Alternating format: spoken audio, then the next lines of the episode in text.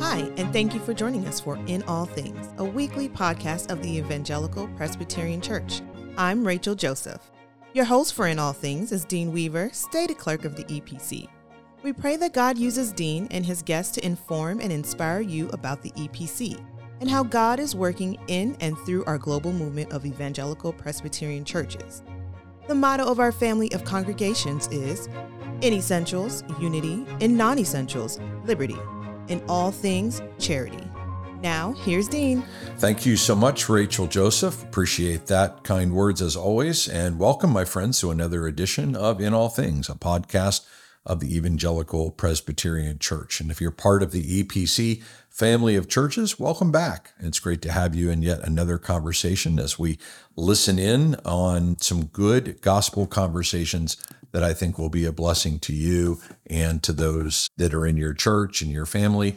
And we pray that you might like us on social, share that good word with other people, pass the word around to others. That always is a big help. If you're not part of the EPC family, well, welcome to you as well. We're grateful to have you here, whether you're on the Peloton or going for a, a walk around the park or just sitting in your favorite comfy chair with a cup of coffee listening to a good conversation. I think you're going to enjoy the conversation that we're having today. That conversation is with Corrina Gambrell, who is the pastor of the Rocky River Presbyterian Church in South Carolina. And she and I are together at a small church summit sponsored by the EPC and our sister denomination, the Evangelical Covenant Order of Presbyterians.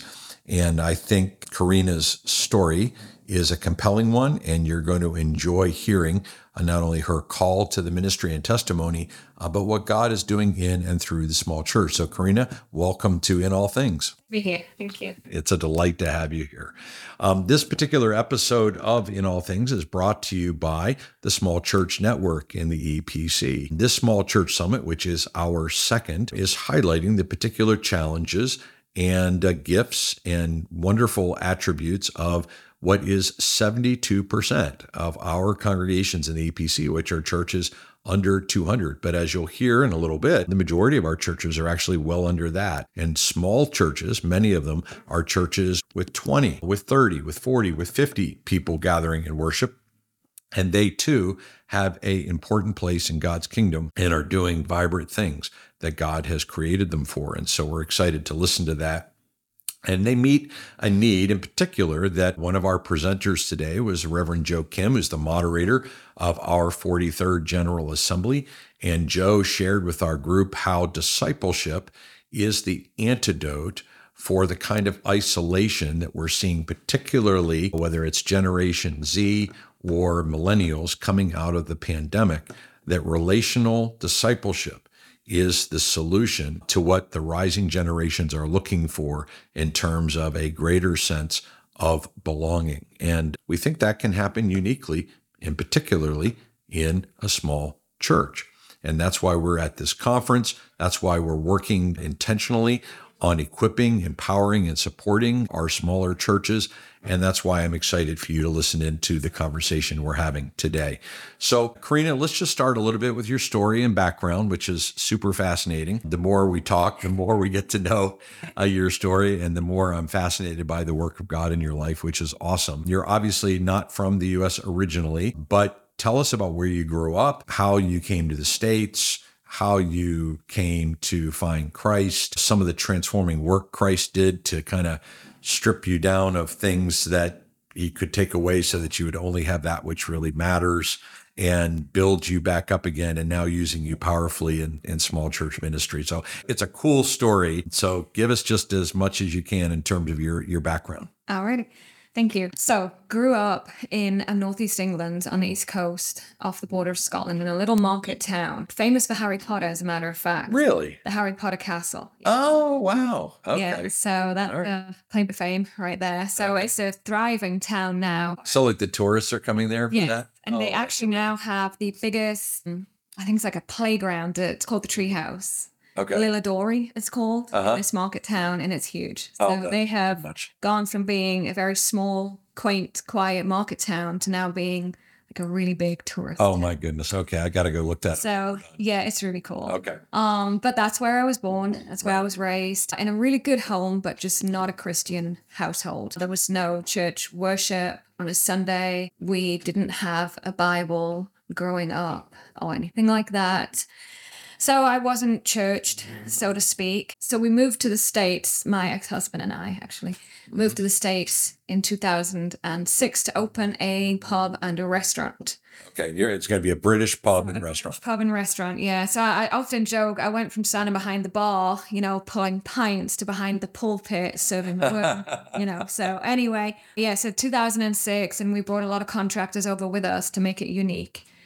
And it was very British. It was a beautiful, beautiful restaurant and it opened in 2007. So my oldest was born in 06 and then I had an, an, my other son in 08. And we lived in Greenwood, South Carolina. And we had quite the perfect life. If you wanted it, you got it. Two kids, great restaurant, British pub, all the. Gated community. I mean, you name it. It was the American dream. I feel like there's a turn coming here. There is a but. You know, Yeah. it sounds like Paul when he's writing his letters, but. Yeah. Um, but anyway, so my husband at the time, my ex husband, thought it would be beneficial for this new business of ours to visit churches.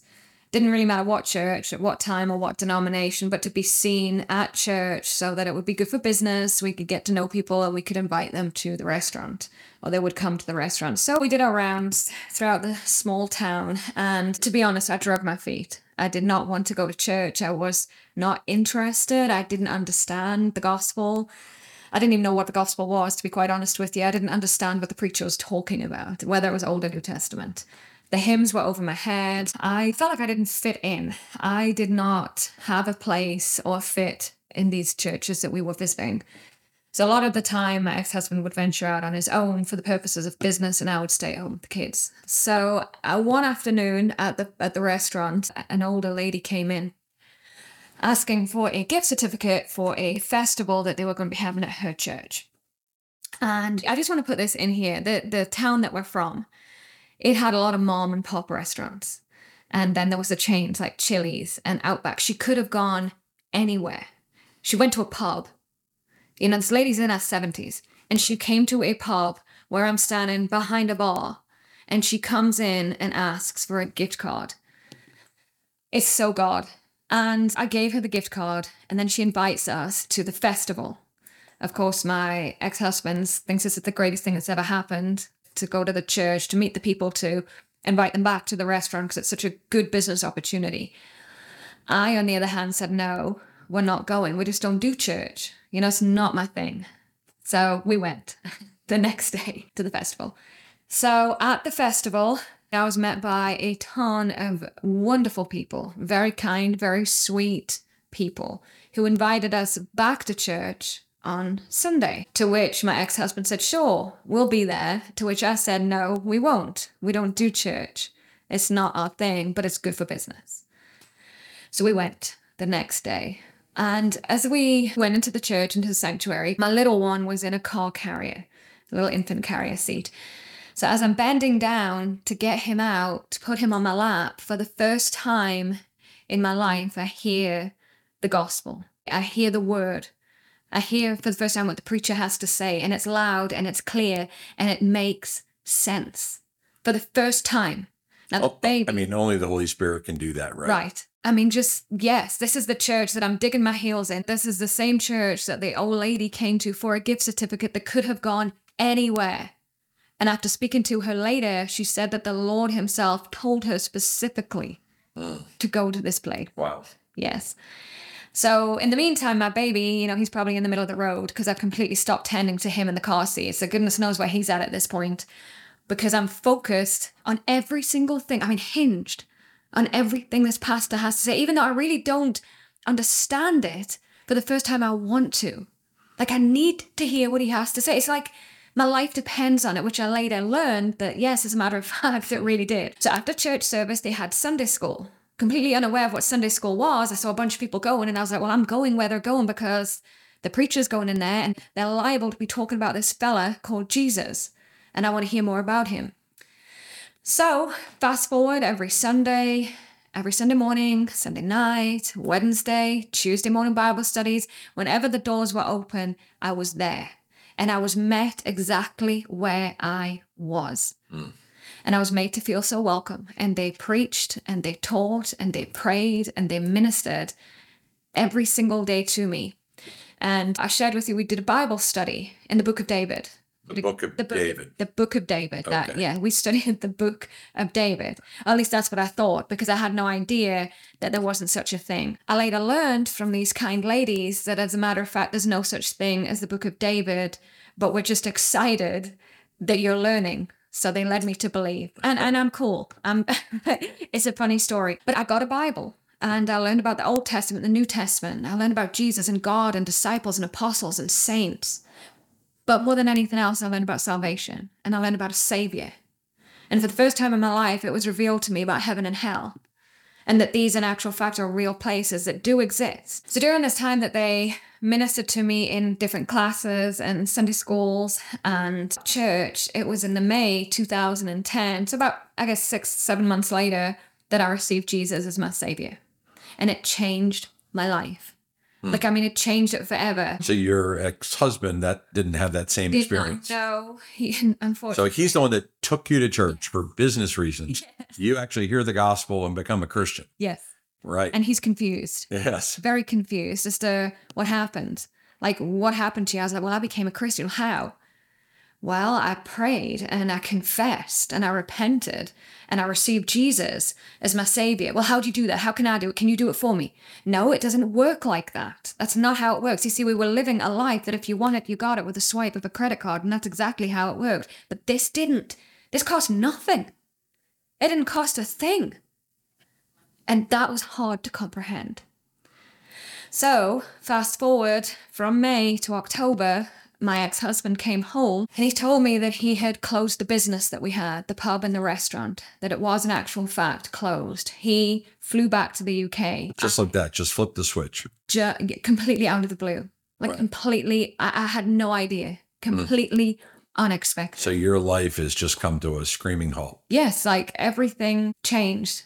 And the next morning, when they were towing my cars out of the drive, it was a reality. And I'm scrambling to get strollers and car seats and my laptop and all sorts out of a car that now I just learned actually no longer belongs to you. This is not your car. I then learned that the house, in actual fact, didn't really belong to me either. So that goes into foreclosure. The restaurant goes into bankruptcy. And as the bank manager, they gave me time to clear the house. And as the bank manager came so I could sign to hand back the keys, he asked me how I was able to still stand having lost everything. And I told him I hadn't lost everything at all. I had gained everything because there was one thing that man could never take, and that was the salvation that had come through Jesus. I didn't need the cars. I really didn't need that house, nor the pub, nor the restaurant. My marriage was in shambles. Everything I thought I needed and everything I wanted had been pulled like a rug from under my feet, and the one thing that stirred was my salvation that nobody, nobody could take. Hmm. And my two little boys. Hmm. Hmm. And so, That's an amazing story, Corinne. Just an amazing story. So, and somehow he calls you to ministry too. yes. So Right. I get the opportunity to go to a women's conference in the midst of all of this into the new year. So the boys and I, uh, through God's grace and provision, we get on our feet, a car is provided, a roof over our head, and I get invited to a, a women's conference through a women's ministry. It was Beth Moore, as a matter of fact. It was a teleconference. And so I was like, wow, women can preach. Who would have known? So I'm at the conference and just saturated in the word and the spirit, surrounded by hundreds of women just praising God. And in this one split second, it was like there was nobody else in the room existed, just me and the Spirit Himself. And I get goosebumps actually. Just me and the Spirit Himself calling me to ministry. Now I'm telling you, when you get a call, you know, when you get a call to ministry, I mean, it overtakes you. I mean, it's like a burning furnace that never goes out. It just blazes heavier and higher and hotter, and it consumes your every waking, sleeping moment. Hmm. That's how it felt. I encourage Corrina, I encourage every pastor to retell their story of their calling. yeah. You got to remember that he who called you is faithful. Remember Yeah. your calling. Yeah. And you tell it with such like it just happened. I mean, it's so real to you. Yes. Yeah. Well, thank you. Now, to the man, this calling's impossible. You know, I'm I, I do not have a seminary degree. I do not have any biblical education. I've just become a Christian in a year. Like this last year, I've Right. received Jesus, and now I'm being called to ministry With two little kids. with two little folks. Yes, and, a family. Husband five abandoning now. you. Running back to England. Yeah. Okay. All right. so, again, God's provision, His grace, and His mercy, He put people and places and everything in my path that I needed to be where I am today. And it was through His provision. I, I did two years in a Bible college. I did my Master of Divinity in seminary. And this is just a funny story. I want to tell you how I got into EPC because I did my college at a Baptist, independent fundamental Baptist church. Okay. Yes. And so Typically would be supportive of women Right. preaching, right? It's, it doesn't make sense. Okay. So the college overlapped with the seminary. I got offered the place at seminary. you went to God's Erskine provision. Theological To Erskine, Erskine Theological Seminary. Yeah, which is in the Associate Reformed Presbyterian Church, which also does not have women pastors. correct. So you can see God all over there. Yeah. So I get called into the office at the college where I'm at. As they found out, not that it was a secret, I had the sticker on the back of my car that I was going to Erskine, but they had found out that I was going to Erskine Seminary. He asked me why. And I said, because I want to do exactly what you do. I, I want to be a preacher. I've been called into ministry. He said, no, you haven't. He said, it's not the will of God. He said, you're a female. I said, I know, but God. He said, you're a female. I said, but God. He said, Corrina. He said, I want you to think about this. He said, I will not minister to you while you're going to seminary to pursue ministry. He said, You need to make a choice. And I did. I left the college and continued at Erskine, where a pastor friend, he was a friend, and he said, So you want to be a pastor, Corrina? I said, Yes, I do. I said, I just got kicked out of college for it. And he said, Well, I'll tell you what. He said, I need to take Thanksgiving off. He said, I don't suppose you know a pastor that could stand behind my pulpit over Thanksgiving, do you? I was like, Yes, me. I'll do it. He's like, Are you sure you're up for it? I'm like, Yes, I would love to do it. He said, Well, if you're sure. And that, that was Thanksgiving 2013. That was your first sermon. And I have never, I get goosebumps. I have never looked back. I'm telling you, he told me, he called me that night. He said, How was it? How did you feel? And I was like, all over the place. I was rambling. I was excited. He said, Okay, you were called to ministry. That's what I wanted to hear. I still get that excitement, that anxiety, all of that every time I step now behind the pulpit, wherever that may be. so you're at Rocky River, At Rock, yes. EPC Church. Yes. So let's pivot there because you're a pastor, you're a preacher, you do it every week. Rocky River EPC in South Carolina. That's right. Uh, talk to us a little bit about what it's like to be a pastor of a small church. it's exciting. It's very exciting to be a pastor of a small church, but it comes obviously with hurdles and struggles and one thing and another, like I'm sure any church really does. The exciting thing about leading the small church is your family. You know absolutely every single person, their likes, their dislikes, where they are, what they're doing. I mean, you are family, you know them by name. They're neighbors. You get to call them friends. And it's exciting. I enjoy serving the small church. It's rural. Our church, it's been organized for 254 years Wow. very proud. They're very, very, I'm proud. They're proud Uh-huh. of our heritage. And at one point, it served two to 300 people. It sat on the Charleston Highway. So it was the, Like a gathering spot. yes, of the community. Sure. You know, I mean, it's just where people met to worship. The parish hall, you could equate it to. Hmm. And it was a very vibrant community church. It's still vibrant, it's still community, just not on a scale of two to 300 anymore. Yeah. When you started there, it was how big then? Nine. Nine people. And you've been there for what, eight years? Eight years. That's okay. right. So you pastored up to the pandemic. Sure did. Wow. So you're you're in this community, it's it's building, it's growing, you're getting invested in that community. The pandemic hits. How did the pandemic affect your small church? Not the way it affected everybody else's in the sense we didn't shut down. At all. Just for one week. One week. One Sunday. And the, there was two Sundays. One Sunday we shut down entirely. The second Sunday we attempted to do outside church. And it was nothing short of chaos um, with the wind and the rain and uh, sermons blowing one way, bulletins another way. The microphone cuts out, the speaker system just decides not today. So we so as a session we decided, you know, we we're going to church. We were called to commune with one another, and that's exactly what we're going to do.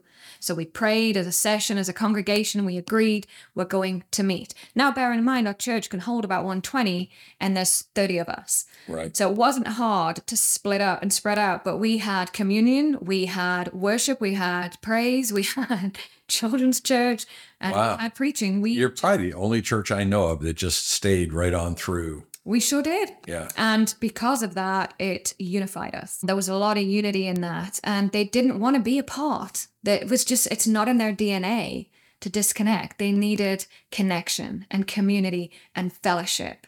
You know, we all one body Right. after all. So the small church has some unique things to offer, Corrina, Yes. and has some unique challenges. That's right. When we talk about particularly resources, Mm-hmm. talk to me about like where those struggles come. Okay, I'll share with you a story I'd shared about Vacation Bible School. Yeah. So our church is currently, uh, we weren't able to do a vacation Bible school this summer. Financially, we just weren't in a place that we could do it. Uh, so we didn't. We did not have VBS. We have got more kids than we've ever had, but we weren't able to to do what we have done in the past. So, following the summer, a church, a larger church, doing a VBS, Vacation Bible School, when they got finished with it, they put it online that they were doing away, they were offering, giving to all of their curriculum, all of their decorations, everything that they had used for their VBS, they were giving it to another church. So, we jumped on that in a heartbeat. We gathered all of their stuff, all of their curriculum, decked out our entire church, and we had a full VBS. Have you ever heard of a I've full never heard of a fall VBS. Right. See, this is the beauty of the small church. We can, we can do a lot of different things. So, get this now. This is how God works. So, although we couldn't do the summer VBS, we were able to offer something that no other church was offering. So, we were able to create something that drew children in without having to compete with other churches on a much larger scale than us. There was just us hmm. offering a full VBS during the kids' fall break with the equipment from a larger church that had said, Look, we have this. So they equipped us, which enabled us to be able to offer something that we couldn't otherwise. Yet, in God's timing, we offered it at a time when nobody else was doing it. So, can you imagine what that looked like? Mm. It was amazing. Yeah. So now we have all of this VBS stuff that we are now handing off to another church. And that's kind of going in with what I shared with you. A lot of the time, the small churches, we're not looking to have a check written. Yes, we may be in a financial strain or a financial crisis, but not all the time does it really need a check. These were resources that enabled us to do something that we couldn't afford to do. Right. Would a check have done that? What would have happened if we got a check for $10,000? Would we have gone and done the VBS or would we have put it towards something else? God provides. And how would you pass it on to somebody else? But he provided the need that we had in giving us the resources to do this VBS for the community so that we were able to outreach, disciple, be missional, and evangelize at a time when nobody else was doing it because it was during the fall. Mm. How good is God? Right. So you obviously have a super passion, Corrina, for the small church and this idea of networking with larger churches and resource sharing, whether it's people or curriculum or whatever it might be. But you're bringing that passion to your presbytery. It used to be Presbytery Mid America. Now they have um, multiplied, they haven't divided. And we have New Rivers, Coastal Carolina, and Central, Carolina. And you're Central Carolina I am. and you're kind of reinvigorating a small church network in your presbytery. Talk to us a little bit about that. super excited about that because the small church network, while we were PMA, it was super duper active. And we had a great team.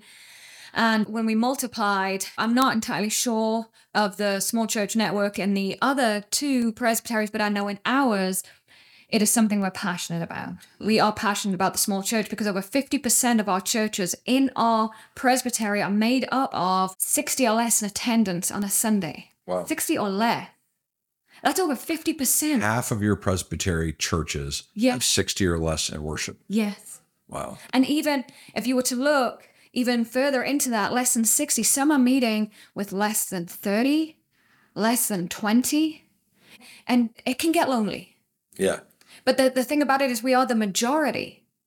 So we're, we are relaunching in January I guess, so to speak, relaunching Right. small church networks. I'm super excited about that. And one of the key elements of this small church network, again, is to equip, to enable, to encourage these small churches by one of the key elements is partnering with a larger church. Just like I shared that example Mm-hmm. Right. about the vacation Bible school. Right. A lot of the small churches, they have they have the the resources, so to speak.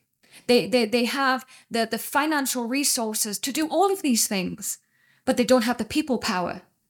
And a larger church has people power. They can connect with the smaller church. So that church over there that's that's got enough money to do vacation Bible school, but they don't have the people. They're an older congregation, say, I don't know, 60 and above. They want the young families, they want the young people, but they don't know how to do it. It's not that they can't afford it, they can afford it, but I hear this a lot, they're too old. So you know what? Let's partnership with that church up there that has a youth group of 35.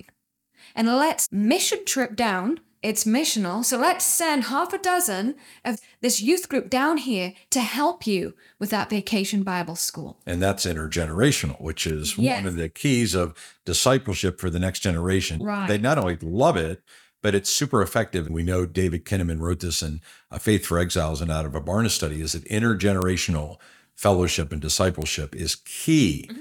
to hanging in there and persevering for the next generation. and and and it energizes. You see a church that hasn't seen youngsters for quite some time. They're they're energized. They're re-energized. And and youngsters bring youngsters. Young people bring young people. We just got to get them there. And between the two, between the small church and the large church, when you marry together and you partnership, you can do just about anything. There's no such thing as I can't do this. The small church doesn't even need to have that in its vocabulary. Yes, you can. You can do all things. Nothing is impossible. Well, your enthusiasm is contagious, Corrina, and I've enjoyed our conversation so much. Is there any final words that you would want to share with folks um, in terms of helping them to understand about the small church? The takeaway you would want them to say after hearing Corrina's passion for the small church, I think about the small church differently because I heard what? The great, big, small church. Unpack that. The church is so huge. There is no such thing as a small church in the kingdom of God. None whatsoever. You are huge. You are absolutely massive in the eyes of God. And we need to remember that. We are the great, big, small church. The great, big, small Church. church. Excellent. I love that. That's a great hook. And hopefully that'll keep people coming back. And if they wanted to connect with you, Corrina, how would they do that? Like I could imagine other churches or presbyteries wanting to connect with you about how to create small church networks mm-hmm. and their presbyteries. How would they reach out to? Well, Central Carolina's website, my Okay. name and my details are on there. And then, of course, Facebook, social media, our Rocky River church page. And then my page is wide open. So, Okay. Corrina Gambrell. Yeah. Okay. All right. Well, I'm going to send you a friend request as soon as we're done. Excellent. All right. Excellent. Well, thank you so much for the time today. It's really been a delight. Thank you. Thank you. Well, my friends, that wraps up a delightful conversation. I hope you've enjoyed it as much as I have. And that if you do, would you please like us on social or share this on your page or encourage your elders? Or maybe there's a small church pastor or elders in your presbytery, your area, who would be blessed by this conversation as I have been today. And would you just pass that along to them? Let them know. And I think this is one of Corrina's message is that you're not alone. That encouragement in and of itself will empower our small churches to do great things together. Say it again. Great big small church. Great big small church. All right. That's going to be the title of this episode for sure. All right. Well, thank you so much. You're welcome. Yeah. All right, my friends. Well, that wraps up our conversation for today. And uh, we're going to end, as we always do, with a good word from God's word from Colossians chapter 1. He is the image of the invisible God, the firstborn of all creation. For by him all things were created. That includes the small church. I mean, Jesus started with 12 followers. So think about how the world changed from that perspective. All things were created in heaven and on earth, visible and invisible, whether thrones or dominions or rulers or authorities. All things were created through him and for him. For him. For he is before all things. And in him, my friends, all things hold together. For he is the head of the body, the church. So, in the name of our Lord Jesus and on behalf of the Evangelical Presbyterian Church, until the next time we gather in this venue for another conversation, I bid grace and peace to you. Thank you again for joining us. On behalf of the entire team, please join us for our next episode. For more information about the EPC, including a directory of local churches, online resources, and much more, visit our website at www.epc.org. I'm Rachel Joseph. I pray you have an overwhelming sense of God's presence in all things today.